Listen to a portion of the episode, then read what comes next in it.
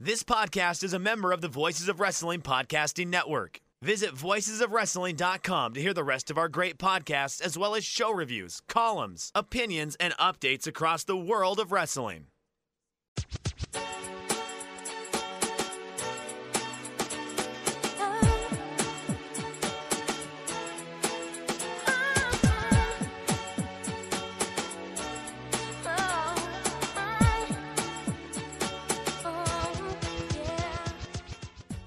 This is Everything Elite, the world's best podcast devoted exclusively to all elite wrestling and the elite extended universe. I'm AB, and this week that means Aaron's back, baby. ABB, maybe? I don't know, something like that.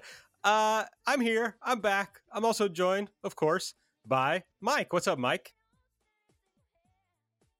Hey y'all, it's your old pal Aaron Mike Spears. I'm doing all right. You know, uh, before we got going, I was having a lot of uh, pudge moments th- today during the show, but you know, everything else here is going pretty well. Uh, got a new fancy boom arm that I'm very excited about. That I spent approximately five minutes with Aaron as he was trying to do something else as I was trying to adjust it to make it sound all right. But I'm doing okay. Uh, how are you now, Aaron? Now that you're back into the thick of things, you've escaped the Sea Org, and now you are back amongst the living. I'm okay. This is my third podcast of the day, which uh, I don't enjoy. I'm not happy about, but I'm happy to be here. Uh, I missed doing the show last week. I went a little crazy on light this morning because I, I missed the show so much. I got a new tattoo, and it's uh, they do this gimmick now where they just like wrap it. You just put it in this shit for like five days, and it uh, looks insane. It feels insane, and I hate that. So uh, that's pretty much it. But uh, So Nate- wait, oh, I'm sorry. th- th- this is like the replacement for A and D. Instead of using like bit A and D or other sort of stuff, now they have like a sleeve you put on after for aftercare. So you clean it, you let it dry completely. You don't put anything over it, and then you do this uh, stuff that's like it's for wound care, where you just Right. it's they're like little plastic sheets that like stick to your skin, uh, and you just leave them on there for five days. So that's Well, what there I'm doing right now. Fair enough. Sorry, I just Yes. the just point of information there. Sure. Uh, Nate is also here, aka Epitasis. How are you, Nate? I'm doing pretty good. I'm uh, I'm a little annoyed, first of all, that we're not getting Grumpy Aaron. I was promised Grumpy Aaron on today's AEW Light, and you're clearly uh, not very grumpy. So I think that's false advertising. Uh, I think the fans have gotten used to Aaron being in a uh, state of mm, what's a semi-diplomatic word to use here? Uh, disgruntledness. Uh, and I think you're uh, you're letting everybody down by being in a good mood. I don't know what happened. It's been an awful day. Um, I think I can trace it actually. So, work has been insane lately, and so that's led me to basically having to work all day today when I wasn't podcasting. And I don't like working on the weekend, frankly. I don't like working in the evenings, which I have been. But, friends, uh, after I got done working and did my second podcast, I took a little walk to a little place down the street called Dairy Kastle, and I got some Oh. ice cream. Derry Uh, Castle. Dairy Kastle with a K. and it's it's this amazing place that's, you know, like, I don't know, half a mile from my house. And they have like the biggest menu you could possibly imagine. And what I got was what they call a flurry, which is like, you know, a McFlurry or a what does Dairy Queen call them? Blizzard. uh, a blizzard and it is so good and that i think really turned my day around well, that will do it. A, a knockoff Blizzard um, will cure what ails you. Now, I'm guessing by the uh, by the branding here, by the by the name mark, uh, that this place was at one called one time called Dairy King, and then they had were forced to change it by the Dairy Queen Corporation. So they went with Dairy Kastle, but with a K. So they're really coming as close to infringing on that trademark as possible. well i will say I, I posted a picture on my instagram story that i was at Dairy Kastle and a friend of mine who went to high school in louisville who is about the same age as me said that she used to go to Dairy Kastle uh, go to there from her high school so i think it's been called Dairy Kastle for at Hmm. least the past 20 years That doesn't mean they weren't originally called something else, of course. No, yeah, the king, uh, um, the the K makes me. Why? Why else have a K? yeah. Uh, are, are we not going to roast Aaron for calling it a Mi- a Mac Flurry? I don't know where like, that I- came from, honestly. When it came out of my I, mouth, I didn't notice. I was quest- I was skeptical of having said it, but uh, yeah, I, I was more focused on. Uh, I was I was Right. thinking about whether I wanted to split the hair of how similar a, a McFlurry and a Blizzard oh, really sure. are. I think there's Sure. a pretty significant difference. there there There, is. there is there's a Okay. huge difference. I, I, was, mean, I was going to leave it alone, But Yeah. but this, now we're here. this product is much closer to a Blizzard. I want to be very clear about that. But they call it a flurry. Yeah. Okay. So I just, you know, I had to at least recognize that it's close to the McFlurry branding. Yeah. I mean, are you Of ever, you're course. you're never actually getting excited for a McFlurry. You're kind of like you're kind of like, well, I can't get a Blizzard here at, at McDonald's, uh, but I can get uh, something approximating ice cream. And then you have it, and then you're like, that wasn't worth it at all. No. Yeah. Literally, the only time I would get a McFlurry is if uh, Dairy Queen is closed. There's no Dairy Queen around. It's like, like, well, fuck. I guess if I can't, if I can't literally, there's no way for me to go to a Dairy Queen. I will get a McFlurry. But this flurry at the Dairy Kastle uh, is just as good as a Blizzard. Honestly, Okay, yeah, it's a it's a great thing. that's so exciting. it turned my day around a little and then uh, this episode of dynamite didn't piss me off as much as i felt pissed off i think these like friday I, dynamites I, I, uh, I might even call it a good episode of Dynamite. I don't know if I'm, uh, you know, uh, out on a limb there, going crazy. no i think it was good i think it was good uh, but these friday dynamites have really pissed me off i mean they've been bad and i wasn't excited about having to watch the show on a saturday night to be honest and uh, but it came through so I, i'm in a better mood than i have any right to be So- How is everybody's uh, Bosch watching coming? I haven't had a chance to watch any yet. Ah, yeah. Mike? uh, I I mean, I just got an Xbox Series X, so congratulations. yeah, yeah, yeah. I was able to get one somehow with, without paying anyone for a finder's fee with it. So I I've been caught up with that lately. You know how long it takes to download two terabytes worth of games from Game Pass? Um, I do because I I do download games more than I play them. Right. Um, yes. Although I have to say, so I, I when I got my Series X, I was upgrading from the from the free Xbox X that I won from Taco Bell. Yeah. Um, yeah. Yeah. And they they did some magic where I literally just unplugged one, not even from the wall. I unplugged one from the power the power cord. They used the same power cord. Yeah. So I just I just plugged in the old power cord, plugged in the old HDMI cable, and then I logged in, and then it. I don't know how they did it, but it felt like everything was on there and ready to play within moments. Uh, it was an amazing, amazing technological feat by the good people. Mike, Well, congratulations. Good for you. I have not owned an Xbox since the 360, so I had a lot of work to do. And then you you get to go see your game score and everything. So like if you're someone like me who just sat out, like I was not touching the Xbone whatsoever. I but the Xbox Series X, I was like, you know what, Game Pass makes sense for me.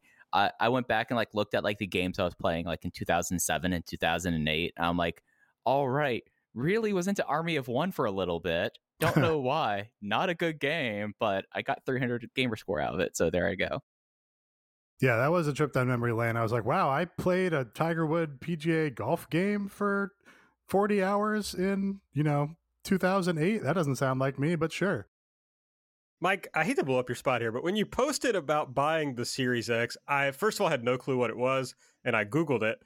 Uh, and it looks very expensive. I, I'm just curious of how you were able to come across one for, and, unless you paid some insane price for it.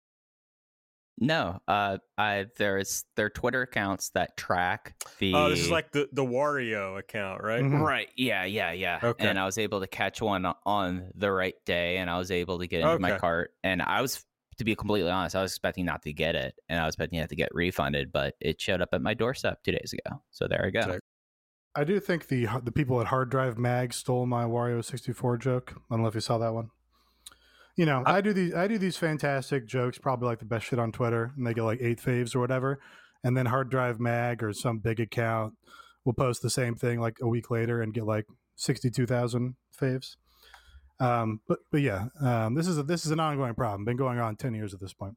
Uh, but it was that we needed a Wario sixty four for vaccines because he. I do remember fucking- that tweet. Yeah. I do remember that. And then Hard Drive Mag did a story literally like two days later that was like the exact same thing. Anyway, that's a that's a story about a tweet that I did. it's not really a story. New season Um, of Bosch, uh, uh, pretty good. yeah. The- How far the- into it are you? I think four episodes. Okay. Um, the Bo- the Bosch and Maddie scenes are like worse than ever. Um, but I enjoy their badness, like when they have their stupid, heartfelt conversations on the gorgeous, you know, uh, overlook of Los Angeles. Um, just unbelievably dumb, um, but I like it. Um, and Are yeah, pretty prepared? good. I was gonna say, are you prepared for the IMD, IMDb TV spinoff that's just made so they could have less people there and you know non-union? Yeah, no, I'm not happy about that. Um, I, you know, IMDb, the branding, maybe the only branding in terms of streaming service that's worse than Amazon Prime. Like it's Amazon owned by the Prime- same people. Yeah. Amazon Prime already feels like, um, you know, you're watching on fucking Walmart TV or something. IMDb is whatever is sub Walmart. Um, fucking f- uh, Farm and Fleet TV. I gotta say, uh, I'm pretty excited for this new show about Bosch, starring all the people from Bosch. Uh, it sounds good to me. no, but well, okay. First of all, you're canceled because it's all a scheme to get out of paying union wages to people. Yeah, I have heard that. That sucks. So you are canceled for that. Yeah. Um, and also, I'm pretty sure IMDb TV, you can't just pay for it and watch it. You have to watch it for free with fucking ads, which is hell. Oh, Yeah. Oh, that's so they're, miserable. they're ruining Bosch, and Jeff Bezos should be, uh, you know, putting the stocks for this crime. yes. You know, I've I've been to street fight mostly shows. this crime. Right. I've been to street fight shows, and I thought kill Jeff Bezos was going a little far, frankly. But this, no, I draw the line here. Yeah, it's not right. It's fucked up. Um, I expect better of Bosch. I expect better of Maddie. I expect better of J. Edgar. Um, What and about Money others. Chandler? Do you expect Money, better uh? Money Chandler uh, has a has a hot storyline this year. Does she? Yeah, that's that's probably the thing I'm most interested in at the moment. So if you're, you know, Aaron, uh, if you're a the you know enjoy the defense attorney's perspective side of things, it's finally starting to come around and pay off this season. You could say I'm a money mark. Hey, I think I will. Thank you. All right. If you want to know more about our thoughts on Bosch, you can follow us on Twitter at everything AEW. I'm at Aaron Like the Car. Nate is at Epitasis. Mike is at Fuji. Hey, uh, subscribe to the podcast. You just type in everything elite, whatever podcast app you use. Hit subscribe. It's real easy. If it's the Apple Podcast app that you use, give us a five star rating and review. And if you want to support the show, the best way to do so, of course, is to go to patreon.com slash everything elite. Shout out to all the patrons who are uh, listening live right now. And you could do that every week if you go to Patreon, subscribe uh, to the right tier, of course. All right, we'll kick this off. As is customary, I miss doing this. I mean, I didn't miss it at the time, but now that I'm doing it again, I miss it. Uh, so it's time for Elite or Delete. It is the part of the show where we talk about what we liked and didn't like from the show. Also, that's what we do the rest of the show. Nate, you're up first. What was your favorite part, your elite pick from this week? So yeah, pretty strong episode. I thought really no. Um, well, uh, we'll find things to to delete. Uh, but in terms of the in ring, I was I was pretty much enjoying all of it. Uh, I will give my elite selection to the main event. I think because it most exceeded my expectations. Um, you know, I, I knew this was going to be a challenge from Jungle Boy where he's valiant uh, and he does his best and he's a plucky baby face and he gets a couple hope spots in there um, but comes up short and isn't able to beat kenny omega and maybe there's some hijinks with you know the the good brothers and all these other guys. Uh, but i really thought the crowd especially enhanced and heightened this match to a level um, where i got much more into it than i was expecting to. Uh, very good crowd overall on this show i thought. A total stark contrast to that episode a few weeks ago where Andrade debuted and everything just had a weird fucking vibe and energy the whole night. None of that on this show whatsoever. Crowd was on top of shit. They were hot for shit. The, the basically the first I don't know half of this match was Kenny doing pretty plain heat on Jungle Boy. There was he was not doing a lot of exceptional heat spots. There was nothing where you were really like, "Oh yeah, no, that was some great action." But the crowd carried the whole first part of this match. I thought where Kenny was beating him down, and then Jungle Boy was just getting his little hope spots, and every time he did, the crowd fired up, and they were so behind Jungle Boy, and they popped instantly for his moves, and it really made it feel like a big world title match where something meaningful was on the line, and they wanted their guy to win, and that was just so novel to me in you know Major League American Pro Wrestling. Uh, and then as it got into later part of the match, it really started to pick up. They had you know a, a whole bevy of moves and spots and ideas to go through. Jungle Boy had two different counters to the one winged angel, um, which you know I think meets that meets that little test for a match like this. Where is there a moment when you think, oh my god, there you know Jungle Boy actually is going to win this? Uh, and I don't know if I ever really thought that, but I did. I guess I guess the standard I would apply is a reasonable person could watch this match and think, "Oh, Jungle Boy might win this." Um, so that was exciting. I enjoyed the match. Uh, I like Jungle Boy. The crowd obviously loves Jungle Boy. They went crazy for the snare trap move, uh, which is funny to me. Um, he's over, and this was hot, and uh, it was a, a really solid, you know, big title challenge for him. And I think next time they go to this, Jungle Boy's got to start being in the position where he starts winning these big matches. Yeah, uh, the the big thing that got me in this match, and this is when it, it clicked from being a very good match to being a great main event and great title match, was when in the first snare trap. I don't know if you caught this, Nate, but out in like the back from where they had the camera set up for it, you could see Jungle Boy's family freaking out that he locked in the jungle the, the snare trap. And at that moment, I was like, all right, they did their job here. Like the big thing was to get the crowd to buy into Jungle Boy having just a remote chance of winning this match, and they did so. And I thought that the work in this match was great. Uh, this really reminded me of one of my favorite match types, and that is the touring champion meets the local up and comer, and that's what this one had that vibe of. And Jungle Boy, it, it's interesting. We were talking about this in the Discord. For a guy at his point of his career and through his AEW uh, tenure, you would suspect that his stronger performances would be in tag or trios matches where like he's just not left all by his lonesome there. But no, he's really put together like this great uh, catalog of singles matches now, and this is just another one on that list here. And as you said, Nate, like the next time he's in these these positions, like now we are going like, okay, is Jungle Boy going to actually get strapped up here? Because it's clear now that he has his deficiencies, but they've they've shown a willingness to work around that. But it's it's clear now that he's when we talk about like the big prospects, it's when they started the promotion in January 2019. It was big about MJF. It was big about Darby Allin. It was big about Britt Baker. It was big about Jungle Boy. Like he made his step tonight, and it's going to be really interesting to see how they follow up with this because that that everything they set out to do in this match they accomplished. Now it's just what the follow through is, and that's what I feel like is kind of like the fun thing about when you watch like these like younger wrestlers is seeing like them progress and seeing like each time there's like a new task or like a new test to see if they succeed or fail. But this time it was unmitigated success, and this match absolutely was the best thing on the show tonight. What's funny is I think this is a match longtime listeners might expect me to come on and bitch about because Jungle Boy pushed Omega, uh, you know, to the edge, even though he's Jungle Boy and he's never beaten anybody. And I think the difference in this particular case is that Kenny Omega isn't the best bout machine in AEW. And this run as champion has not been about putting on these uh, big time matches and, you know, destroying all the biggest people. He's he's gotten by on hijinks and largely on interference. And he has snuck through by the skin of his teeth in basically every match. Um, so I thought it made sense here for a guy like Jungle Boy, especially when they told the classic story of getting all his buddies out of there at the beginning of the match. He's just got to go one on one with Jungle Boy.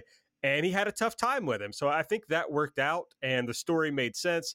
I agree that it almost worries me how much the crowd liked Jungle Boy because it's like, oh, you've got to go with this guy now. Like it's time to actually elevate this uh this guy into a real guy, a real player in your promotion. And I hope that they will pull the trigger sooner rather than later.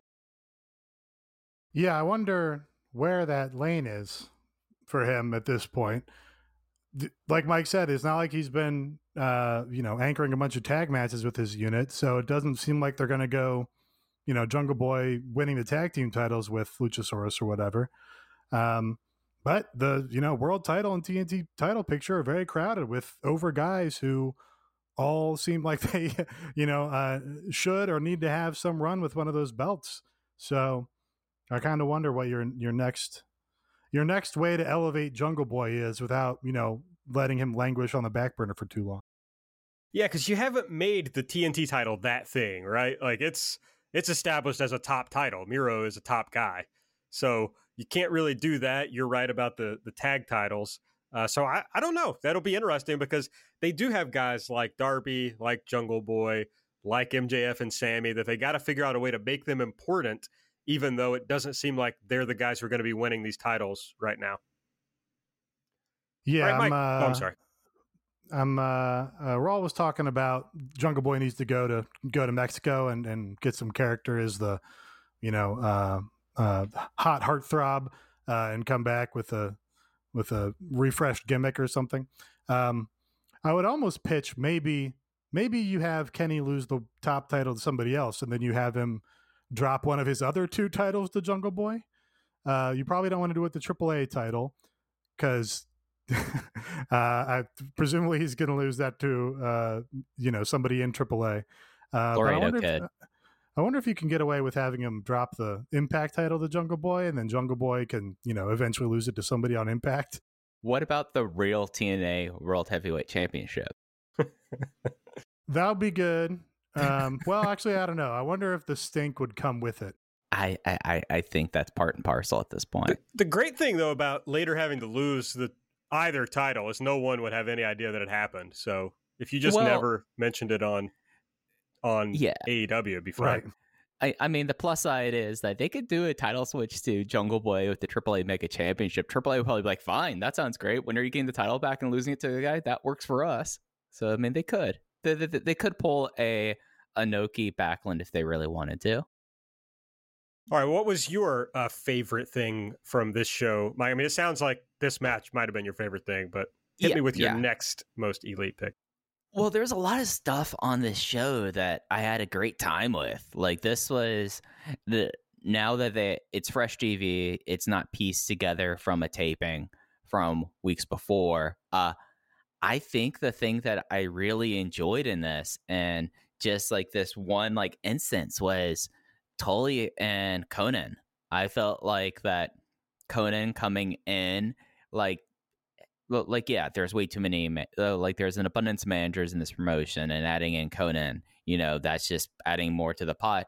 But Konnan provided like a great promo in this thing and a nice like counterpoint to what FTR was doing in their promos that they had last week.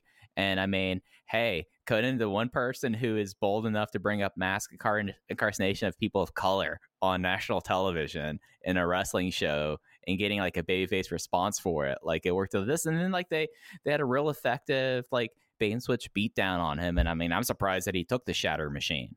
You know, or is that well, is this the one that they, they stole the move from uh, Raku, the Goodnight yes, Express? I think this their... is now the Goodnight Express. Well, it's no, not the Goodnight. It's now no. the it's now the Big Rig. They named no, after Brody. Oh, that's now. right. I thought the big rig is what they called the Shatter Machine. The Shatter Machine, yes, this was this was none of those. The Shatter Machine became the Goodnight Express, and then they immediately changed it to the Big Rig. I, because they had to respect Raku. Right. Well, and then right, Bradley, yes. yeah, and more importantly, Bradley, but also Raku. But yeah, no, this segment was just was really well done and like the bait and switch. Yeah, I mean AEW, there's been abundance of like these beat down bait and switch kind of things here, but all the work leading up to it, and of course Konnan bringing up the fact of I, I thought that Konnan like was uniquely pointed towards Tully, and I feel like it worked really well here. Yeah, Konnan killed it. I had no expectations for this at all. I was like, oh, fucking another FTR talk segment.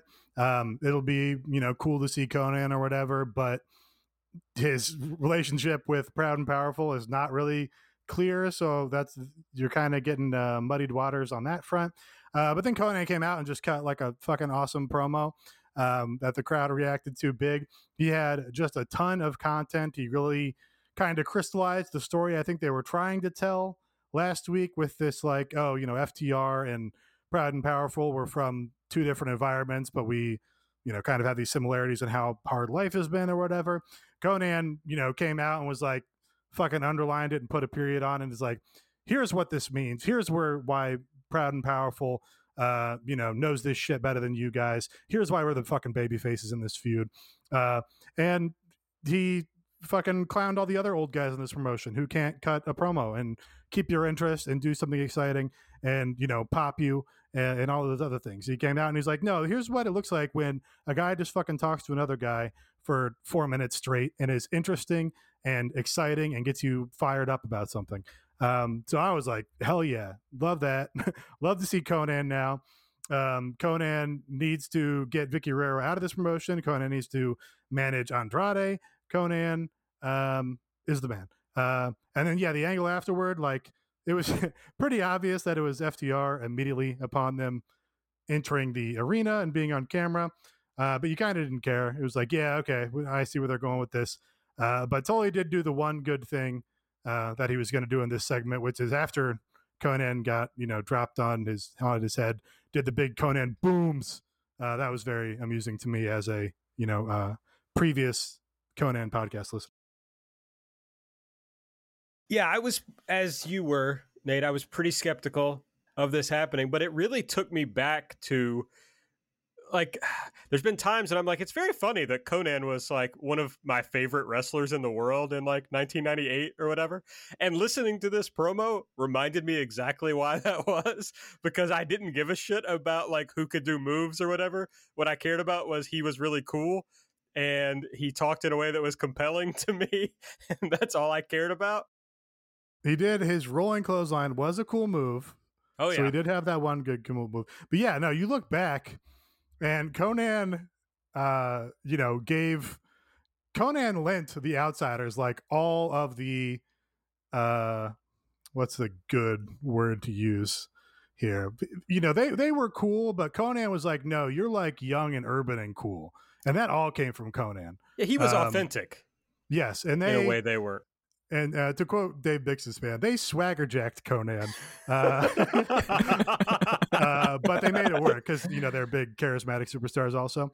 Uh, yeah, but without yeah, Konnan is what really afforded the NWO and especially the NW Wolfpack like that real contemporary coolness where it's like, no, this is of the time. This is today. This is modern and young. Right. This is not you know just old old guys being big and whatever from the other yeah, I, I was like, I was definitely. I mean, imagine what I looked like in 1998 in like Eastern Kentucky, and I was hitting the Viva La Raza. You know, I mean, it was just.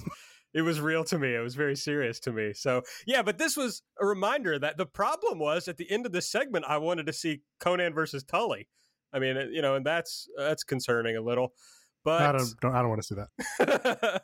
I don't know. I mean, they're the people who seem to have the the real issue. But I think you're right, Nate. That that Konnan was able to. I mean, he did say a lot of the same things that that uh, Santana and Ortiz have been saying, but he like made you feel it in a different yes. way. And that's so. that's exactly what I discussed last week, which is these teams all have good content for this promo that they're trying to set up, but you're not the way that video package last week was edited together. You didn't feel any of it. It was all like, okay, I'm I'm reading lines off a uh, stat sheet or whatever. Uh, whereas Konnan is like, no, I'm I'm Konnan and I'm real and I'm telling you the truth right.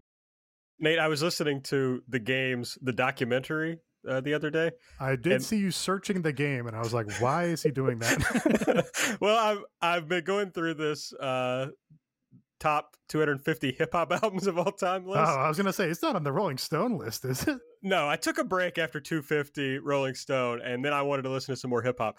And uh, the game is like toward the bottom of this list, uh-huh. and uh, all I could really think about while listening to it was your comment that FTR is the game because of his uh, repetitive lyrical content that was just you know name dropping other rappers yes. he wanted to be thought of like I think that's one of my my best points ever made on this show. It, it's my favorite for sure. I thought it was. I excellent. did like. I bought that album. I liked that album. Uh, I liked the the Kanye West song, and then the "Why You Hate the Game," the Just Blaze epic. That's like a 12 minute song.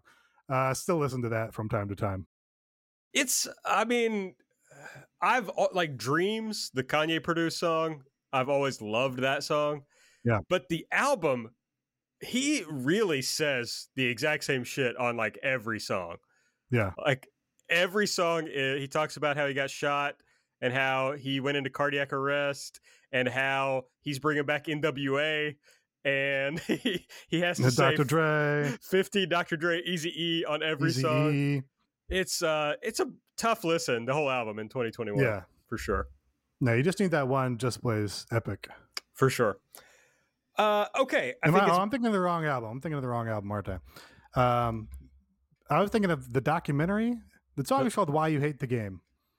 uh the documentary is the first one. Um, the I Doctor's ju- Advocate. The Doctor's Okay, Advocate. Doctor's That's the one I'm Advocate. thinking of. Yeah. He, he named different. his fucking album after Dr. Dre, and had no Dr. Dre songs on the album. Yeah, that's classic the game for you there. Classic the game.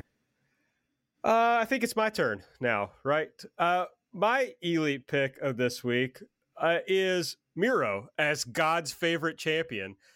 My my main takeaway from last week's Dynamite was that Miro needed to do like a, a prosperity gospel gimmick, uh, where he just talks about why he's uh, highly favored.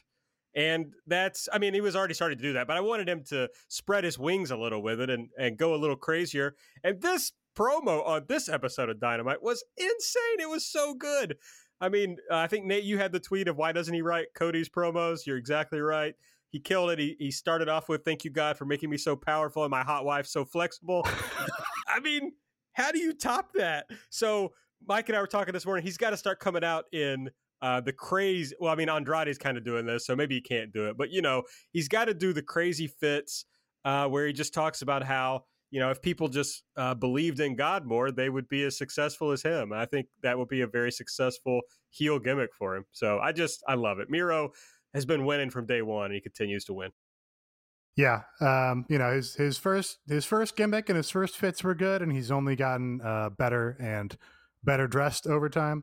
Uh, the line that I excerpted on Twitter and just want to shout out again was he said, "Standing between a man, and- uh, a righteous man, and his path is like standing between Cleaver and the meat," uh, which is just I a a line so artful you never expect it from pro wrestling. That that's that's not that doesn't happen in the in the realm of professional wrestling. Uh, that was beautiful.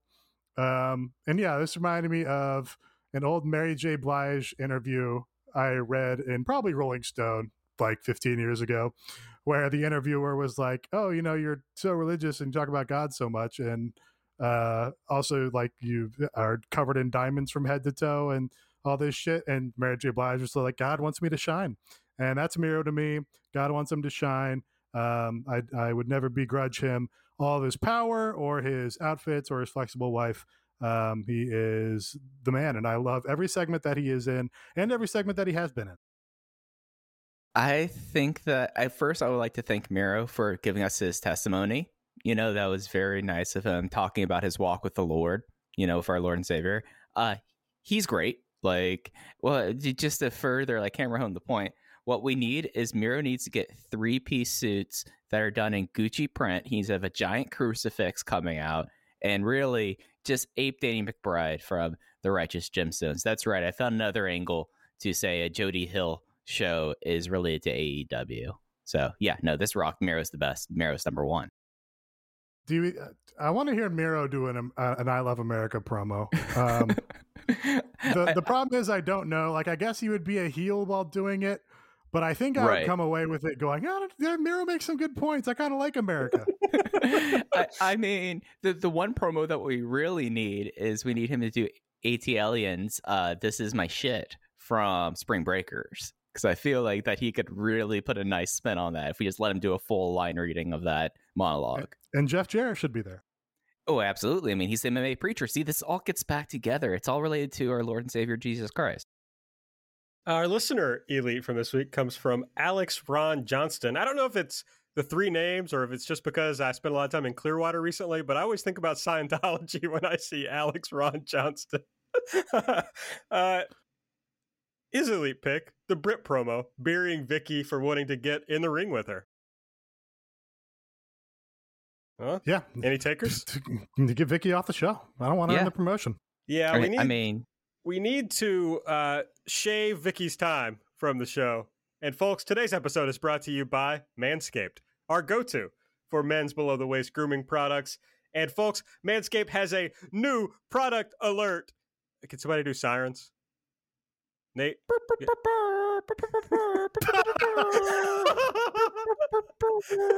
It- that's a chicken, I think. I thought he was going to go to the to the take chopper and start firing that up, okay. but No. no, it's the it's the burp burp burp burrs. yeah. Did you not enjoy my reggaeton horn there? That was real? Uh, it was great. It's time to stop.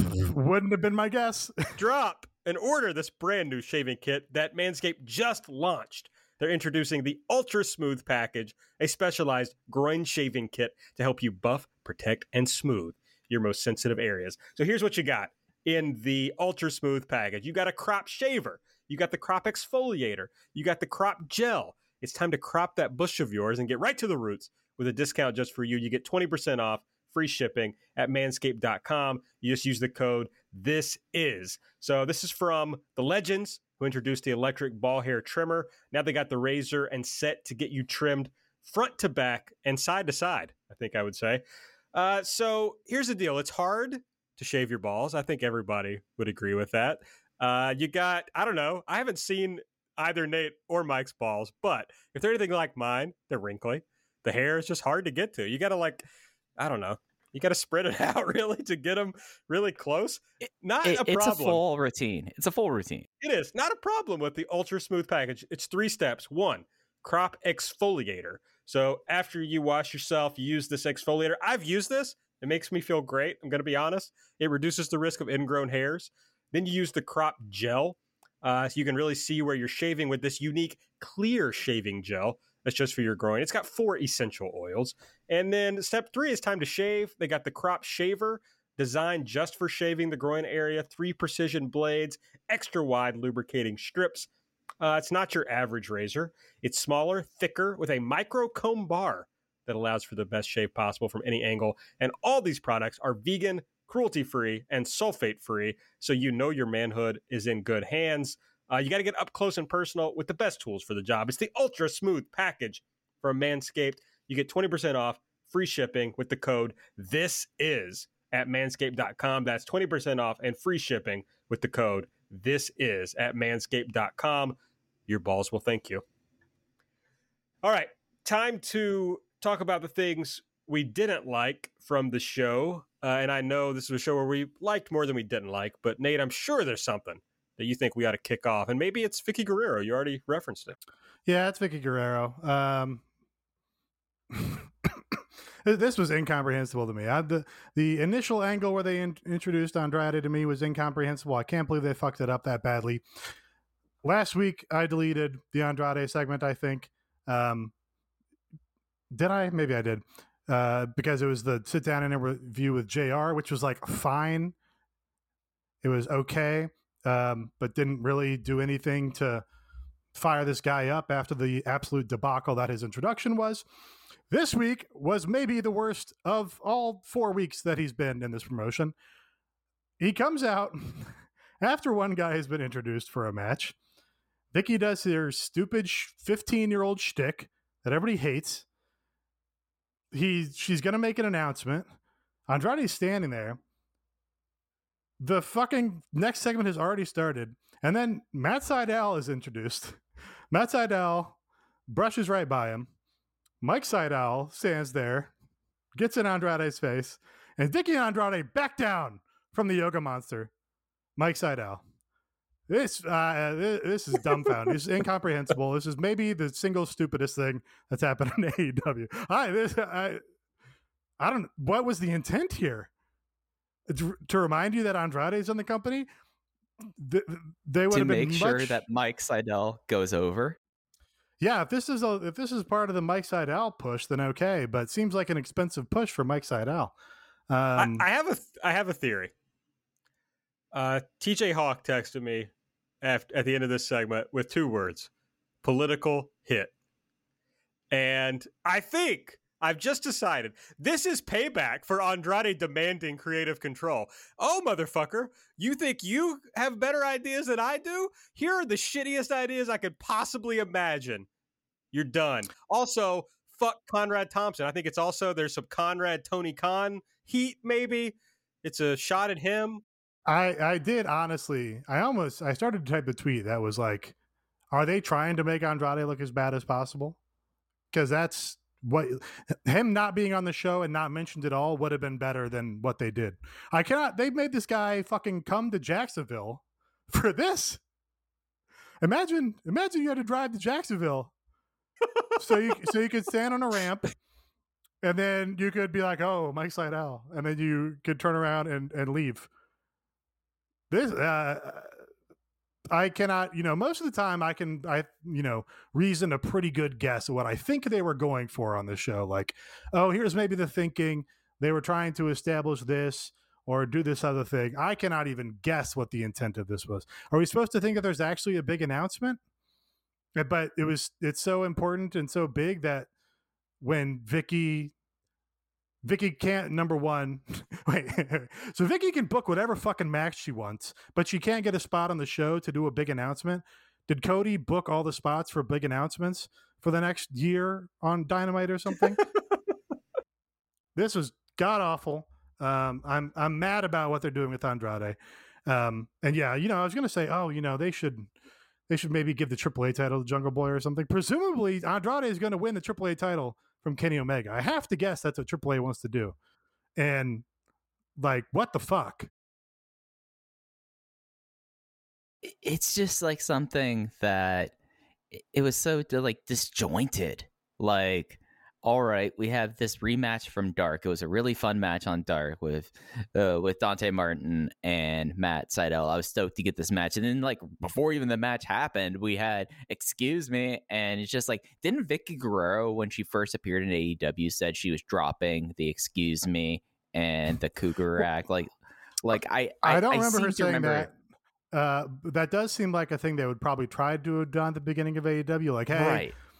The problem is that's the only fucking thing she can do is say excuse me. So you can't get Yeah. away from that because then she has to fucking talk and promo, and she cannot. Yeah, and, and on top of that, like Andrade last week did a pretty solid job as much as one can for it. Just a pointless manager role to say, "Hey, look, I'm a third generation luchador. Vickie, of course, is linked into lucha libre history. We have a lot of connections. We have a lot of things here. So of course, I'm gonna when I come into this company, I'm gonna go to Vickie Guerrero. Like that makes perfect sense there.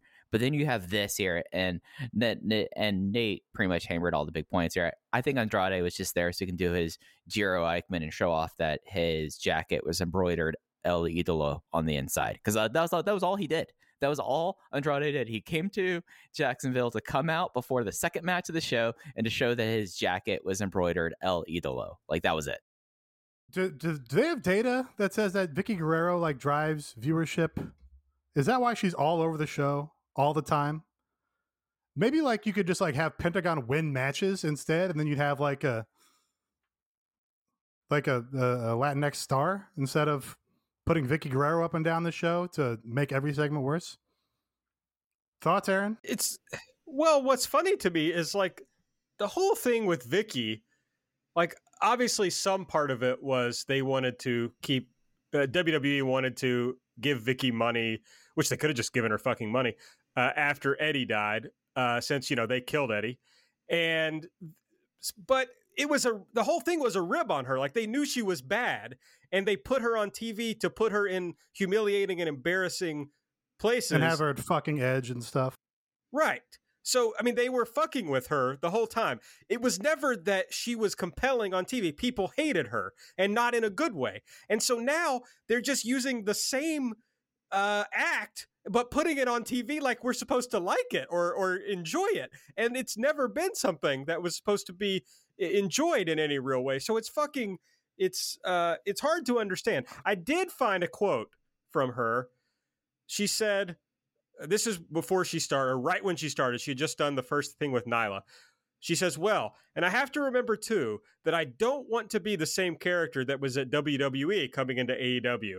It's time Oops. for me to reinvent myself. Oops. so I didn't like just make up something in my brain. She did No. say that. She Yeah. she Okay. said that at least. I couldn't find anything. she's she's doing bad bad idea from bad creative from 15 years ago. yeah, uh, I mean, I know I do this like once a week, so I'm just gonna have to start paying my Patreon money to Patrick Cosmos. But he made this joke in the Discord, which was Andrade is somehow the only wrestler still on SmackDown. great bit, great great joke. So, uh, yeah, I don't know, but it sucks. Uh, Mike, anything else you thought sucked from this show?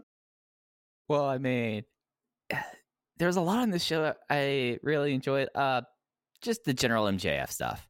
Like in general, like MJF put Shawn Spears up to do like the lamest looking chair shot with Sammy because to like put him out of their match next week, and then we had this brawl between MJF, Spears, and Wardlow, and the remainder of the inner circle because we assumed that FTR and Proud and Powerful are just out of the picture here.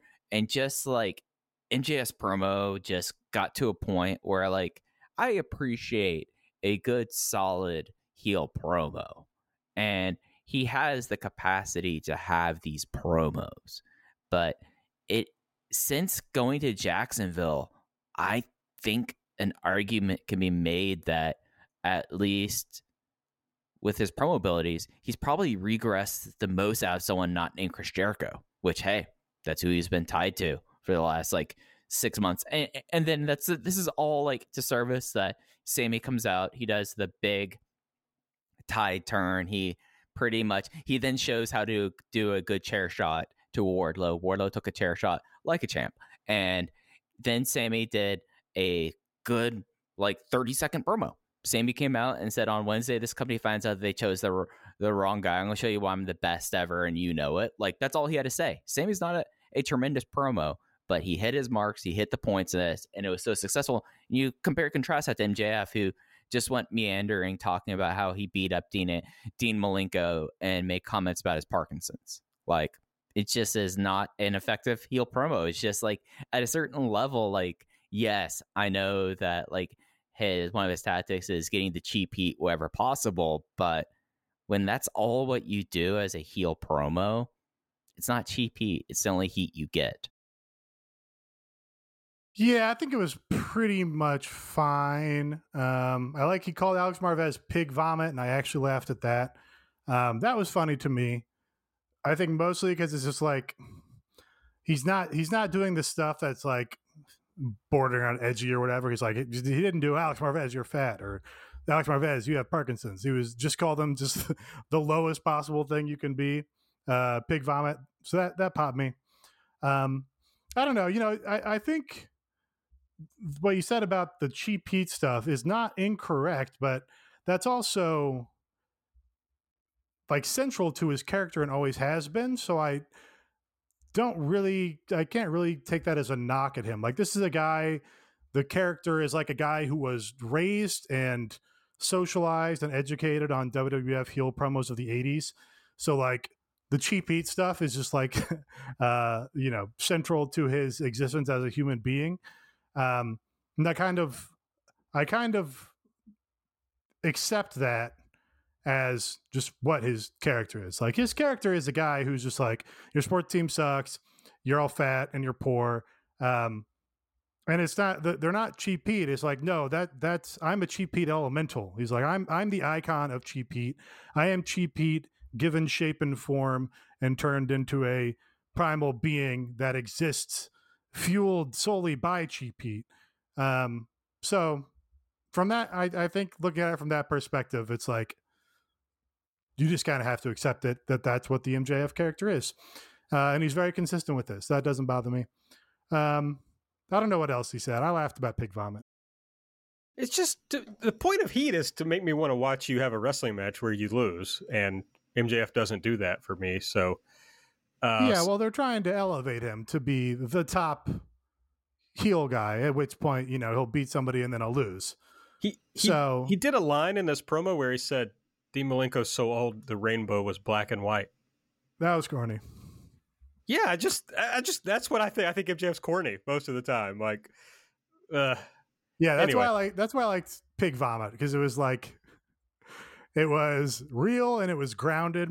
Here's what I'll compare it to: the um, god awful. Which one was it? Batman vs Superman movie that was painful to sit through and is worse than every Marvel movie, despite what people would tell you. Uh, just unbelievably dreary and stupid and ugly and bad. Uh, there's only one good scene in the whole thing, and that's where Jesse Eisenberg doing Max Landis as Lex Luthor goes and gets a jar full of piss and brings it into a courtroom and like calls it is like it's jar full of piss. That's the only good scene of the whole thing because it's the only thing that's like has any sort of tactile, real sense of being grounded and existing in reality and having like form and shape and not just being like CGI lasers shooting all over the place, right? That to me is pig vomit. That's MJF being like, I'm, I'm not doing cheap heat and calling you fat, Marvez. I'm not doing cheap heat and saying you're stealing money and you're old and you're Tony Khan's friend or whatever. I'm just going to call you the lowest possible garbage that I can, pig vomit. And that was good to me. The only good joke about Alex Marvez tonight was the person who said Alex Marvez looks like he spends seventy dollars a month on OnlyFans. That was Deuce, um, by the way. So you just shouted out a Deuce tweet. Um, I know, I know what I shouted out. I know what I'm doing. Um, All right. It was it was seven hundred dollars also. Fuck, seven hundred dollars. Either way, it was funny. Um, my delete. I mean, I I- I think I think Alex Marvez is a woke king for supporting the uh, fine sex workers of OnlyFans, and I don't think people should stand in judgment of that. That's what I think. I don't have any judgment of it for sure. Uh, my delete. I mean, you guys picked the two things that were bad uh, from the show. I just want to talk about. I hate. I mean, I'm sorry to do a, a mic here, but I, their editing is really starting to irritate me. Um, they cut a lot. We, we used to talk early on this show about how AEW was the opposite of WWE in that way. They would let shots linger and let you watch the match. It's gotten worse and worse where they cut all the time. They've started cutting on impact like WWE does, which I really despise. It's like just let me watch the fucking move. They missed the major spot in the uh, Adam Page uh, Powerhouse Hobbs match. Spinebuster spot, yeah. Yeah, so just bad editing, bad directing. It's just it's becoming uh, a harder to watch, just like on its own, you know, the terms of like the actual television show show, and uh, you hate to see it. Yeah, I I almost want to do a tweet every time they miss a big spot because it does happen. I would say at least three times for every show, and I've refrained from doing that because it would just get obnoxious to read. I think.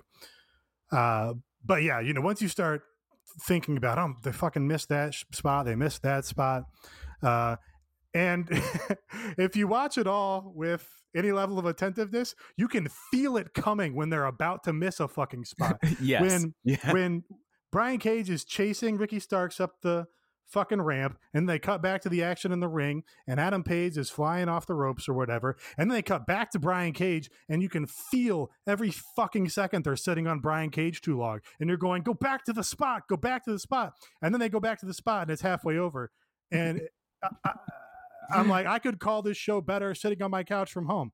Um, and I've never directed a show in my life, but you can just feel it coming and it makes you mad to see something coming that you can't stop. And then it happens exactly as you thought it would. Uh, it's also not encouraging when this is their 600th show from Daily's Place and they haven't like solved, solved those Right. things where it's like, no, don't actually, maybe don't shoot Kris Statlander's boop from directly underneath the corner where you can't see her signature move that she's doing. Maybe that's a stupid thing to do. Um, and now they're going to have to go do that in 1,500 different arenas across the country. Uh, and that, that's, yeah, does not inspire a ton of confidence. They should have better direction. Thank you all for finally understanding my plight. And th- th- this is what happens, Nate. Just last week, uh, we were going, hey, it doesn't sound like that they ADR things in a wind tunnel with a cell phone anymore. No, they have to miss, like, I feel like every match had at least one major, like, direction snafu. And it's, it's it, it, and it's something that like yes, you're doing a different setup, but this is something that you have had issues with throughout the promotion. Like it seems like that I remember like, oh, they missed the spot here, they missed the spot here.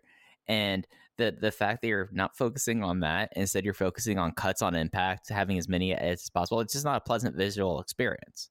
It's just one of those things that you watch it and it drains you. It's exhausting. And, you know, it's one of those things that especially for something like Will Hobbs, like that spine buster was his big spot of that match. And they missed it because they had to show as Nate said, it was like watching a car wreck in slow motion. Like you saw it coming with it. And it's just exhausting when they go back on the road, they're also going to do all these crowd reaction shots and sit on those oh, a yeah. second longer and be like, "No, you fucking missed the crowd reaction, and now sitting on it, you missed the spot." Um, Keith so Mitchell, I'm, I'm going to get mad on the show every week. Keith Mitchell, we get it. There's a crowd there. It's great to see a crowd. We don't need to see every single Jungle Boy sign. Like, let us see his entrance. Let us see him soak it in. Like, like there was like a moment that like he was like visibly looking up to the sky before Kenny came out. Right. That like it would might have been the longest shot that they had for yeah. that match because like they lingered on. I was like, you know what, this is nice, and you know, this is where you'd be like, all right, we all take moments. Like, you know, he's probably thinking about like what all the steps that led to this, and like that's like a thing about like his dad. And it's like that's a cool moment. Like, like that's something that like as a fan, if if you're pay attention to the product and you keep up on things, you're like, okay, like that. That's like a nice thing here. And with the way that they do uh direction is something that that kind of moment should be happening a lot more. But instead, just like you have this here and you kind of like grab onto it and latch onto it because who knows next time that, that they're going to miss a spine buster. I'm going to shout out one good shot that they did, uh, just in the interest of being nice. And when they did the big spot in the Ethan Page match where the Bear Man uh, was doing a dive and then Scorpio ran and pushed Ethan out and took the dive for him, they shot that really well. They had the crane camera that they never use for that. And so we saw the entire spot happen organically, and the spot looked great. It was Ethan Page standing there. We saw the bear guy, uh, you know, starting up his run for the dive. And then we saw the whole thing in one shot where in the foreground, Scorpio Sky runs over and pushes Ethan Page out of the way. And we see the whole dive happening in the ring on the other side of the screen. And it's like, oh, wow, that actually, it makes sense that Scorpio Sky went and pushed him out of the way and actually took that dive. Like, the, the whole thing computes and it's a well timed spot and everybody looked good doing it. Um, I want that level of attention to detail fucking throughout the show instead of for one spot.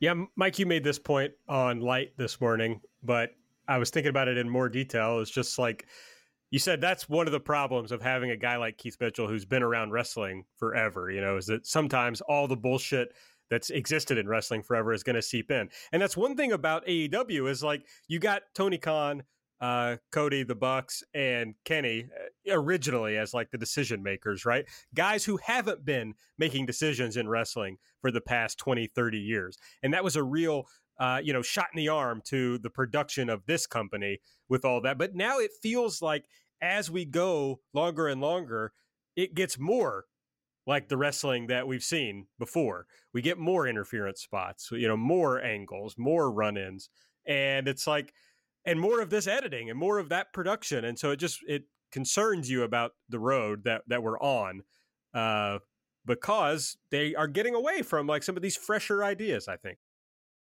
And it's right. something I, I, Oh, go ahead, Nate. As yeah, I think it's the reality of trying to write an original television show week in and week out, and Tony Khan saying, "Oh, you know, I'll do it all myself or whatever."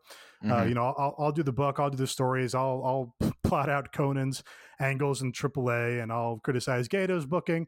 Um, and then it's like, oh, um, yeah, no, it does. It becomes pretty easy to rely on a run in for a big reaction uh, and, and a heel cheating finish interference yeah. on three matches in a row when you have to do this every week. Um, yeah, you, you kind of have to be more conservative about things and be like, hey, let's have uh, a, a, match with no interference, a straight ahead finish, um, and just like put some money in the bank so that when you do all these other things, they mean more. Yeah. And just like one last thing, not to belabor the point, Keith Mitchell has been in the wrestling industry since the mid 80s. He started as a camera operator in WCCW in Dallas. The the fact that he is reverting to these tropes that people have called out for WWE production wise over the last 15 years. I would say last 15 years, I think, is a fair statement to say about the current production style in WWE. That actually scares me in a way because the fact that you have uh, Kevin Dunn, who I think is around the same age there, and these two leading the production for the top two promotions in North America, you're not having that breath of fresh air like that we were seeing at the beginning of the promotion. Like maybe it's something that gets someone who used to do the direction for ESPN games and have them be like, all right, take shot one, take shot two. I mean, it's, or have someone within the industry or outside the industry like come in and, and maybe not, don't give them dynamite, but see what could happen if you're not having someone who's been in wrestling for longer than all of us have been alive. And it's going to be like, what's going to happen after Keith Mitchell's gone? Well, it's going to be people who've been influenced that and like, and doing a style there, and it's just going to perpetuate. It's going to self perpetuate unless they take a step back and realize, all right, these things here are not benefiting the experience we're trying to put on here. Yeah, absolutely. Um, I, I wonder if that's a thing. Like, you know, Turner's like, hey, uh, you know, who's going to direct your show? Oh, it's somebody that has X number of years directing your show. Okay, good. We, we can be confident that'll Right, look professional yeah. or whatever. That makes sense. But this is also supposed to be the young hip brand that is not doing the thing the other company's doing all the time. Yeah. Um, so you know, I, I, I would like the it, I would like it to look different. I would like it to look fresh, and I would like it to be uh, giving you angles and perspectives and and and direction styles that aren't like all the other wrestling that we've always seen. Like doing Like like, a crane. Riptide wrestling would not work. Like Riptide shoots all their stuff in a way that would not work. But at least it's like we're going to do a different thing than every other company in the world about pro wrestling. Even like like half the fucking audience came from New Japan and watching Kenny Omega and the Young Bucks in New Japan. Like I, New Japan doesn't shoot like this at all. Like New Japan is steady and wide, uh, and they let you watch the match. And I I would be, you know, that would be preferable for me.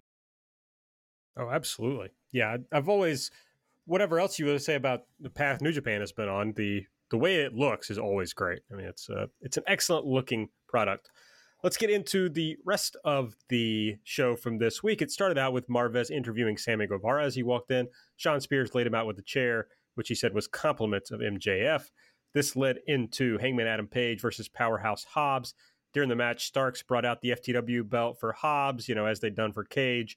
Uh, K- Hobbs was willing to take it. Cage came out, took it back, forced Starks to run away, ripped Ricky Starks' clothes off to everyone's, uh, you know, great admiration.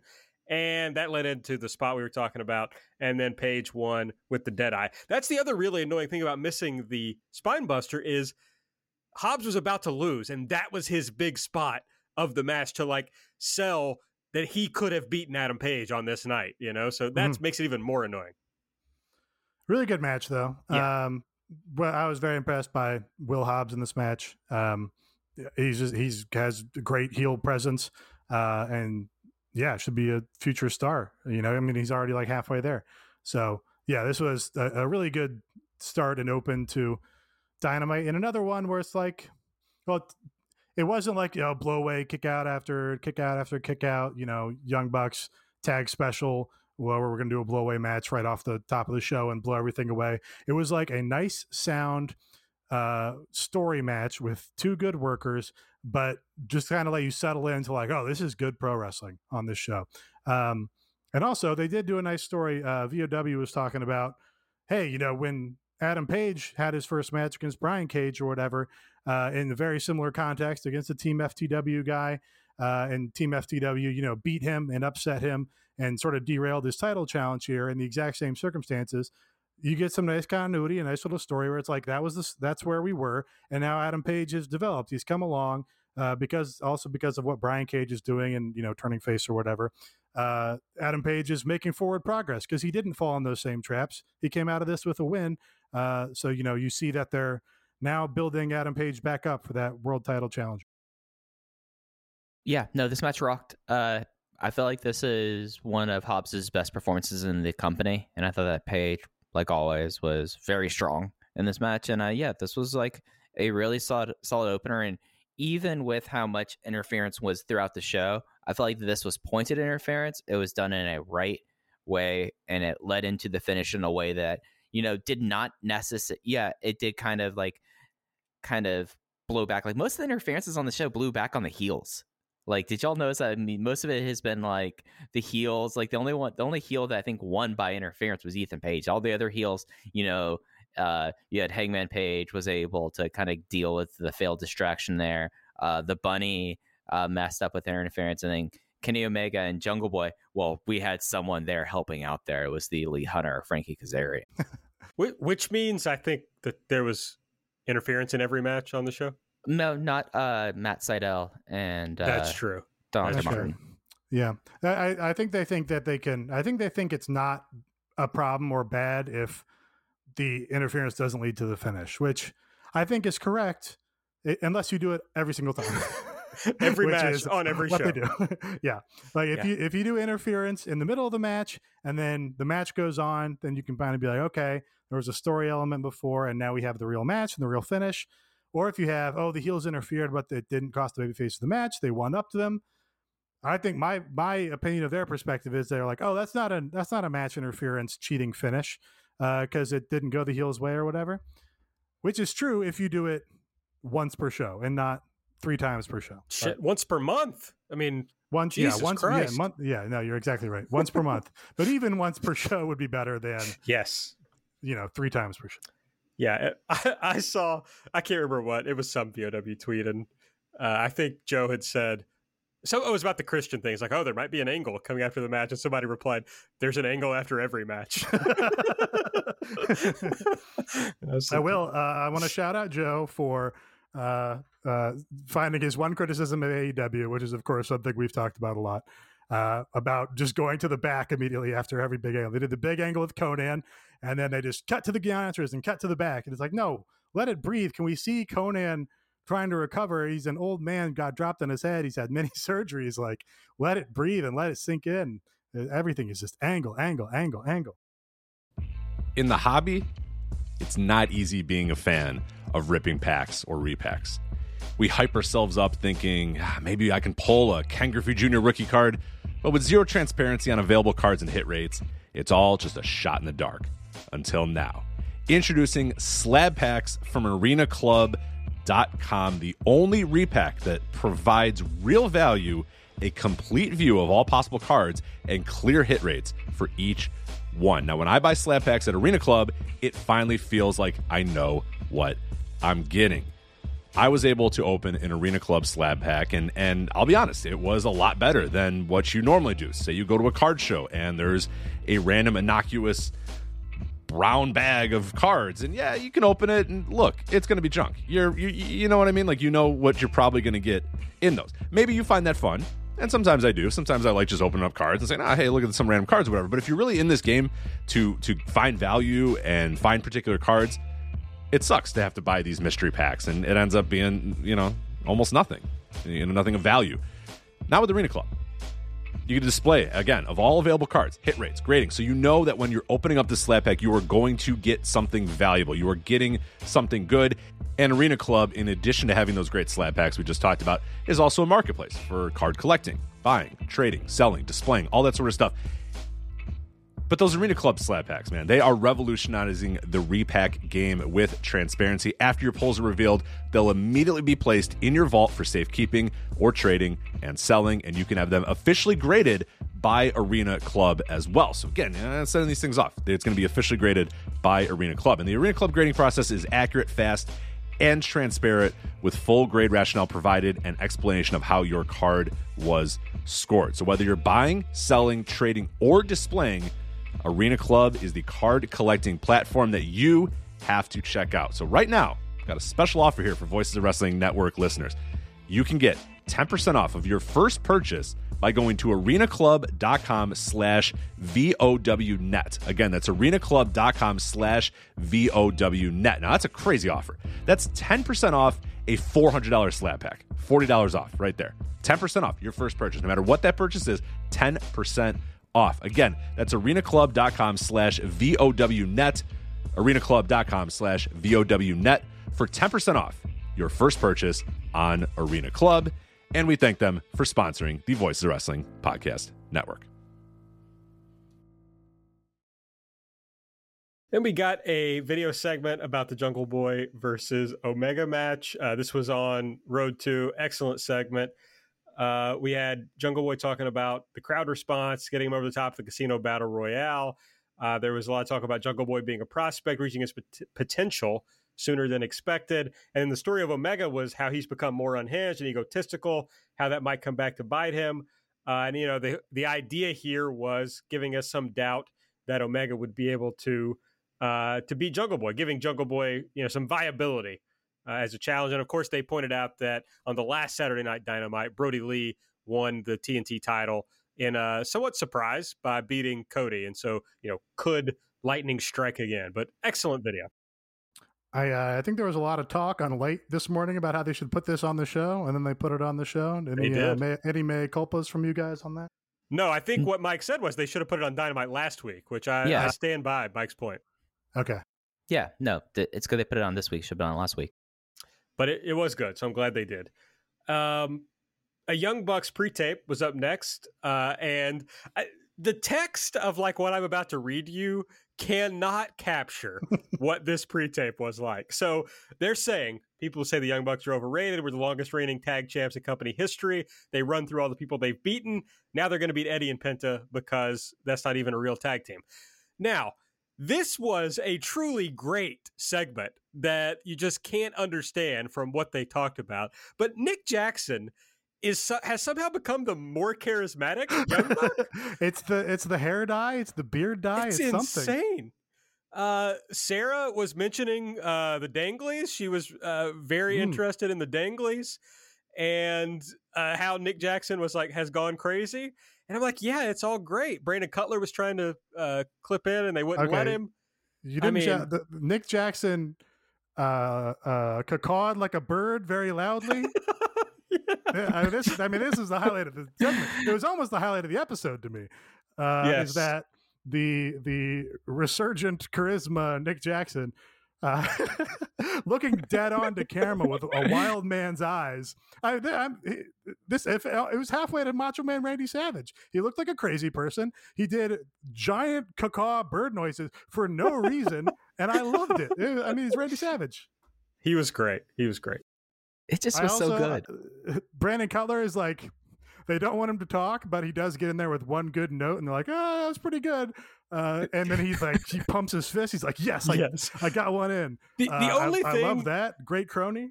The only thing I wanted them to do differently there was when Nick was like, "Oh yeah, that's good." Then I just wanted him to say that line, like as if Cutler had not said it. That would have been perfect. Yeah. Just this is it, it's something that like they they've done it again. They found like new manic energy that just works so well across it, and you know that that they have taken the idea of they look insane and have made it into a character choice, and it's become one of the more entertaining things on TV.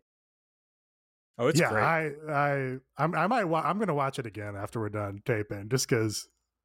Uh, Nick, Nick Jackson, I think, found his mojo when he started doing the merch freak on BTE, which is where he was like Chris Angel Mind Freak, but about selling Young Bucks merch. Uh, and he would do he would do magic tricks and look like a, like a weirdo at the camera and be shirtless and like waving around Young Bucks dollars. Um, and he's he's channeled that I think into his new bird call Randy Savage character. yeah, but it, Um, it had all been really good. But I think what led to that great tape tonight was learning that while the Young Bucks themselves were vaccinated, uh, Sasha Banks was not vaccinated. I think that's really what what pulled him over the line. Yeah, no, I'm, I, I, I'm, you know, I love the Young Bucks. I don't care. They're, so they, they continue to surprise and just be very entertaining. Yeah, they're great. Uh, and then we had the Tully Blanchard and Konnan segment that we talked about, and then Matt Sydal versus Dante Martin with the uh, Andrade thing that happened, and then Sydal won this match with the Lightning Spiral. This was a great match that sadly everyone's going to be like, oh yeah, Andrade uh, had his thing that just made no sense. But you know, uh, Dante Martin is great, and especially when you consider like how young he is and how little he's been in the industry, and you see him doing this stuff now. Like I know that Nate, you pointed this out, but I know this is in picture in picture. They they had this this spot where it was Dante Martin near the corner was on the outside, and then Matt did like his slice leg lariat through the ropes and caught him with it. That was just insane. Like this match rocked. Like if it wasn't for, I would say actually, with the exception of the main event, this was my match of the night. I thought that this was tremendous stuff. Yeah, I was leaving this one for you to pick as your elite, Mike. I, I thought this match was really good. Um, they they had a bunch of just like fresh spots that you don't see in every other match, and uh, they had you know executed them all with like perfect perfect chemistry, and they all made sense in the context of the match. And uh, somebody said it on on Twitter, maybe it was Grant Akuma, talking about how they also had all these different pin traps and pinning attempts come in you know, logically from these cool spots that they were doing, uh, but they all looked like they were struggling in every single pin. You could see, you know, the legs legs stressing against the other guys. They were trying to trap the legs for a pin and everything, and it just, uh, you know, made for a very exciting match, even in the sort of in between moments. Um, so yeah, this rocked. Uh, don't you you, you want to see something come from this? Uh, I don't know what does. Uh, but it, it's also kind of cool that they were like, oh, Dante Martin and, Matt Sydal had a great match on Dark. Uh, they deserve to be able to do that with an audience on on TNT or whatever. That's a cool thing you can do in this promotion, and it's cool that they they did it. Jungle Boy was backstage. He says it's going to be the biggest match of his life. Christian comes out. He agrees with Jungle Boy, uh, but tells him not to just be happy to be in the spot. You should be pissed off because some people think you don't deserve it, including Kenny Omega, and encourages him to uh, shock the world again. Very funny that, you know, we've talked about, especially Mike, that Jungle Boy's not a good promo. They literally gave Jungle Boy one line in this promo. Well, and then he said thanks to Christian at the end. I was going to point out, Nate, I don't know if you saw uh, when I tweeted this out, but there was a story about Jungle Boy that I saw earlier today. He said, Every time they ask me to do promos, I kind of duck and run away so I don't have to. A lot of people give me advice here and there. Uh, actually, our producer, Jess Palumbo, has helped me a lot because she's there all day filming people. When the time comes to buckle down and get good at it, there are a lot of people who will be able to help. Very funny. Yeah, no, I, I, relate to that. that. that. puts him more over in my mind because I'm also avoidant of my problems. Sure, um, I, I, get that. So uh, more power to you, Jungle Boy. Um, yeah, I I think they're doing a good job of uh, making his you know his dialogue in these little skits or whatever is very functional and you don't have to you know try to play above his head and have him cut flowery miro promos about cleavers and meat he's just like no nah, i'm just i'm just who i am i'm just here trying to be a baby face do my best or whatever that's all you have to do and Mark Sterling was backstage with Jade Cargill. He says they finally reached a deal with Shop AEW and they have a 10% off deal for Jade's new t shirts. I think they said she had two. Uh, and then Mark says, you know, look at this boring Dark Order shirt. He tries to rip it, but he can't do so. Uh, Jade takes the shirt from him and rips it because she's that bitch. Great little segment. We love this pairing. Uh, I love the the like the sycophantic energy that Smart Mark Sterling brings to all of these, where he's just happy to be there.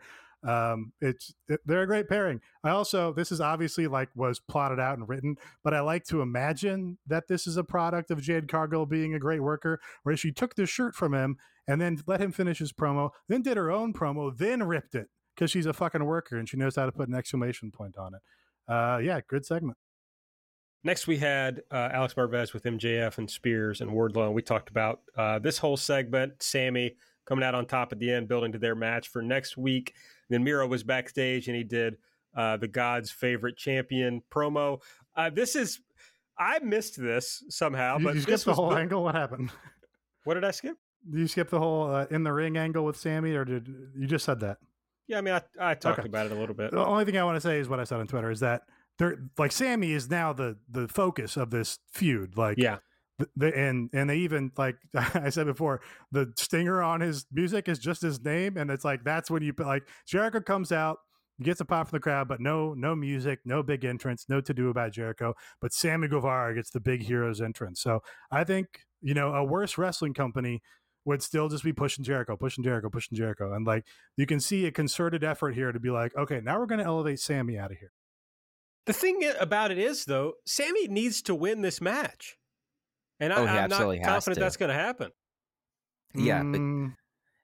because at this point, if Sammy does not win this match, like you can't say like, oh, he got the pinfall in the uh, Stadium Stampede match as like this big thing. And when I was after the the uh, big kerfuffle, like he needs to be able to take the big step forward, and it needs to be uh, MJF's already made that big step forward. He's already made, Like Sammy Guevara, like we keep on saying, like, is he a made person? Is he going to be like the focal point here? But he needs to win next week. I feel like for that long term development.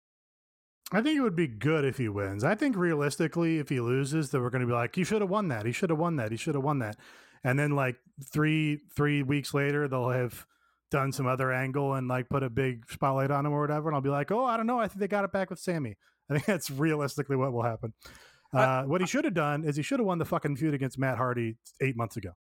I will say that they had Sammy so hot when there was that like thing of him breaking off of Inner Circle, and I thought they'd lost it then, and he was back hotter than ever tonight. So uh, they certainly, the AEW crowd has certainly shown a willingness to like get back behind people. Uh, so you know, maybe Right. it's not as big of a concern as as I think it is, but sometimes you just, I'm just always concerned you're going to miss, you know, when the iron is hottest. I think um, wrestling fans desperately want people to be stars because there haven't been new stars in so long. I think wrestling fans desperately want to get behind young guys and have young guys that they can point to and say, that's our star, that's our generation, we're coming up. I think they are going to give so much latitude to this company to uh, get people over and have people be stars and make the right decisions. You have, I mean, you know, you look at the other promotion, it took at least 10 years to break the audience and until they were totally toxic and had turned against them and forgot what wrestling is supposed to be and forgot what stars are. Uh, it, it takes a very long time, I think, to break that natural inclination of wrestling fans to want to support the guys they like.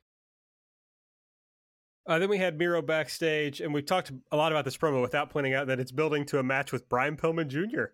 next week. Yeah. Uh, well, and- that's not the focus. That's not, you know, that's secondary. He's going to beat Brian Pillman. It's fine. Whatever. Yes, but it's uh, it's good. I'm I'm pro Brian Pillman Jr. So I'm excited about this little little push for Brian Pillman. I, personally, I couldn't throw my weight behind anyone who stands in the path of God's favorite champion. I mean that's that's a fine point. Who can Uh, staff, stop the path of Mirwa? uh, Ethan Page versus Bear Bronson was next, and Ethan Page won with the Ego's Edge. The nine o'clock match, folks. Ethan Page versus Bear Bronson. Uh, The after worst the match on the show. Yes, it was bad. After the match, Page said he's not done with Darby. He's going to be the nail in Darby's coffin, and he challenges Darby to a coffin match for Road Rager. So I think everybody expected a big angle here because it was the nine o'clock match for the individual match that made the least sense being like a pushed thing on this show, right? This is like, okay, you've got Ethan who's in a good angle with Darby and this, uh, you know, undercard tag team that just came from Dark. Uh, but yeah, and there was no, no big, there was no Sting return here. Um, I guess you got a big challenge, but yeah, this was a curious choice to put in this spot. Yeah, so it felt like they were building this program in like a very sensical way uh, that I was into, even though I don't really care about Ethan Page. I was like, all right, we're going to get there to like a cool match. And now this feels like an insane escalation of, of the program that was going well so far. Yeah, it feels like they're they wanted to hotshot a big match to get more tickets in Miami. Is what it felt like. Yes, I, I hadn't I didn't know this, but somebody I think said in the Discord that the tic tickets are not moving very well for the Miami show, which seems like a surprise. No, Well, it's not a Miami. Yeah, not not a surprise. 'cause Miami is bad fan culture. Uh, also, they've been running Florida for seventy weeks or whatever. True. If That's you're really a hardcore AEW guy, you've probably gone up for a pay per view or two or three. right. Uh, we got the Britt promo. She's mad at Vickie, but she'll send her home with a prescription. Vickie cuts a promo. Nyla's coming for the women's title. I just Vickie's involvement in this. I just I just cannot give a shit about it, even though I'm high on Britt and Nyla. No, yeah, it kills the angle. She's got to get off the show. I have to, uh, uh, you know, I have to excise my Vickie Guerrero demon or something, so I stop saying that on every show. But Kris Statlander versus the Bunny was up next. Kris won with the Big Bang Theory. After the match, you know, the women's division is so important that after the match, they did an angle that didn't involve any of the women. Uh, Blade attacked Orange Cassidy. TH2 came to help. Blade retrieved brass knuckles that Orange took from uh, the Bunny during the match and hit Orange with them. also, the finish centered around the men. Yes, also true. I guess that's probably like their they think, oh well, you know, our, we don't think our audience cares about the women's matches as much, uh, so we're going to try and prop up the division by putting our big star Orange Cassidy in there. You know, I can see their logic on that. Um, but it doesn't create stars though. Right. It's just like a big, a whole problem with this promotion is a lot of self fulfilling prophecies. Is like, okay, if you treat it that way, that's how it's going to turn out. Also, if you chase ratings constantly instead of trying to try new things and build new things, the same shit is going to be the stuff that pops the ratings. Like that's how it's going to happen forever. So Yeah. it's just kind of it's frustrating. Uh, QT Marshall is backstage with Tony. He was mad that Brock Anderson won the TNT Wrestler of the Week last week. Uh, Tony asks him about the upcoming match with Cody. QT says he's here on Dynamite doing the work, unlike Cody, and he hopes Cody gets cast in a superhero film, film, film, film, and goes away. All right. I didn't pronounce film correctly the first time, so I just wanted to make sure I stuck it in my brain. I, Brian I, I. Jr. is backstage. Uh, he says it sounds like Miro has a Messiah complex. Uh, yeah, are you listening, Brian? Come on, buddy. Hey, I was I, Brian Pillman Jr. knows what a Messiah complex is. I was impressed. That guy seems dumb. Maybe Miro wrote this promo for Brian Pillman. Uh, and Brian says, but you just want to pick fights you think you can win. I mean, I think that's the point, frankly, Brian Pillman Jr. He says, well, I've got a complex too. I was born on the wrong side of the tracks. Very strange line from Brian Pillman. He's going to put Miro's ego in check. That was it. He had his own unique fit wearing a mesh champion football jersey. Yeah. He, uh, he posted a selfie earlier, and Sean Ross Sapp was in the replies saying, "I'm jealous of the outfit, to be honest." That's all. would would love to see Sean Ross Sapp in this outfit. it's like, yeah, no, what you're jealous of? We're all jealous of the body because he's got like a super Adonis body or whatever. So it doesn't matter what he wears. Yeah, try it out, SRS. Let's see you post it. Post that fit.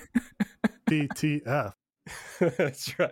Uh, Eddie and Pentagon were backstage with. Oh, I meant to do. I forgot to do a, a listener uh, delete, and it was from our listener. Is so Uh, long ago. It was a day ago. Yeah, Danny H, who said Alex Abrahantes with Penta and Kingston. Uh, was Yes, his thank you. Thank you, Danny H. Yeah, By the way, if you fucking reply to me on the account where I say get rid of Alex Abrahantes and you're like, no, I'm going to mute you. So be aware. uh, I mean it's fair. Nate mostly deals with the with the Twitter account, so I have to you know let him do what he you wants. know, if, if you're going to reply that, you need to provide a proof of your Patreon purchase that you're an $8 subscriber. Otherwise, mute. Nice. Uh, Eddie says you you took people out in wrestling. I take people out in real life. You only care about your egos, the titles. Like are- fucking Eddie standing anywhere in proximity of Alex Abrahantes hurts Eddie. Eddie looks Yeah. less cool standing next to Pentagon Jr. because his fucking goofball is on the end of the screen. I mean, what? He looks insane. I've never heard Nate so fired up about anything. He's so mad about Alex Abrahantes. Uh, you, you put all this money and investment into Eddie Kingston, the coolest fucking guy in your promotion. And then you got him over Alex Abrahantes in his shiny jacket. There, there, there. Well, I mean, he is too fat. If he was doing, he would be better doing a racist gimmick. Is the truth. okay, now let's That's the truth. let's stop with things we can't take back. I mean, we don't have to call. We don't have to name call. What? How's that a name call? he would. He would be more interesting if he was doing a racist gimmick where he's an Arab sheik. That's the truth. All right, Which uh, suspiciously has been erased from the internet. Hmm, interesting. Uh, the main event: Kenny Omega versus Jungle Boy for the men's world title. Uh, the elite hunter Frankie Kazarian played an important role. Omega won with the one winged angel. After the match, Omega went to attack Jungle Boy, but Christian made the save. Matt Hardy and the Hardy family office attack. Christian almost gets the kill switch, but the Young Bucks sneak up from behind and super kick his ass. And uh, all the heels celebrate together. And they do big. They do big tear faces, and Matt Jackson does his fake crying. Uh, and then, well, what was it? One of the fuck. One of the young bucks was doing like the Jeff Hardy thing and was trying to get Matt to do it with him. Uh, and Matt like started to do it with him, but the fucking director missed it. uh, it was it was a good, fun little heel celebration. All right. Uh, that is Dynamite for this week. If you enjoy our show, the best way to support us is to go to patreon.com slash everything elite. We got three tiers. Sign up for any of them. Uh, we didn't have a, a bonus show last week because, well, there was a lot going on. So we brought you an extra long edition of Light to make up for that. And we put the uh, this episode live for the $5 subscribers too. So congratulations. Uh, we're excited for everyone. Thank you for subscribing. Uh, we'll have more bonus content coming up soon. We also have a Discord. Join that. It's almost the end of the month. We'll have new stuff in July. The whole Patreon's changing in August, just so everybody knows. So get excited for that. Uh, all new content coming in August. Uh, Patreon.com slash everything elite. That's it. Next week on Dynamite. I really played myself getting all fucking fired up at the end of the show. You did. You did. It's all right. Next week on Dynamite, uh, the main event MJF versus Sammy Guevara, the TNT title, Miro versus Brian Pillman Jr., Britt Baker and Rebel will take on Nyla and Vickie Guerrero. I'm excited for Nate to respond to that match. Uh, and then the Bucks will take on Penta and Eddie with Alex Abrahantes. Uh, so I'm starting to get Thor- worried. that- Thoros, is, Thoros in the chat is saying, "I'm neutral on Alex. I do not accept neutrality on Alex. If you are, if you are neutral, you are abetting Alex Abrahantes, and I will not have it. I need negativity on Alex Abrahantes. I had to say, Dynamite next week looks okay. I'm really excited to talk with Nate afterwards. yeah. It looks like a good show, I think, except for the Vickie Guerrero match, which I hope is a swerve. Uh, if it's not a swerve and it's just they honestly that this is their data indicates that uh, all the attention and as far as women on the show goes to Vickie Guerrero, um, then they have to th- throw out the data. They have to get a new audience because it's not acceptable. All right. Well, um, that's what's going to be on Dynamite next week. We'll talk about it on the show. We'll be live, so sign up for the eight dollar tier and uh, listen to us live on the show next week, or you get the replay forever for the rest of your life. You can go back and listen to the live version. And this episode, you're not going to know this if you're listening to this on our podcast feed, but there was a big malfunction in the middle of the show, and you'll never know that if you weren't listening on uh, the live feed. So Or unless you listen to Aaron saying it just now. yeah, but you didn't get to hear it happen. You know, this is like this is a tease uh, for well, I something got, you even, can't hear. even the patrons are, are missing out because the real action was Mike doing like throat cutting uh, motions at us, like oh, it's dead, it's dead, it's dead. I was like, Mike, if it's dead, then why can't we talk? Why do we need to stop? You, you No, can't think talk Mike- because we were going live. Okay, no, I think but Mike was saying he was going to kill me for fucking up the stream. I think is what No, the no. I, I, I mean, I, I'll peel back the curtain. The reason why I did the throat cut was because the way that OBS works is it pulls the audio directly from our podcasting uh, web platform. So no matter what, how you were talking, even though it wasn't being recorded by the platform, it was getting picked up by OBS. okay, but, but why do I care? what difference does it make if it gets picked up by OBS? I think Because he's just saying the gets stri- live listeners could still hear it. Okay, well that's fine, right? Isn't that what we're we're giving them? We want yeah, them to we, hear the we fuck didn't start saying, "God, I fucking hate these patrons." As soon as Right, as soon I'm been- as- sorry See, that I it- tried to my- bring air professionalism here. yeah, no, it, I appreciate your apology. Please uh, avoid that in the future. Please avoid being professional in the future. All right. Uh, if you want to know more about our internal squabbles, follow us on Twitter at everything AEW. I'm at Aaron Like the Car. Nate's at Epitasis. Mike's at Fuji Heya. Subscribe to the podcast. Give us a five star rating and review. Uh, the best way to support the show, patreon.com slash everything elite, or go to manscaped.com. Use the promo code. This is, you'll get 20% off and free shipping. Get the ultra smooth package. Shave your balls. All right. For Mike, for Nate, I'm Aaron. We'll see you next week. Shave your balls.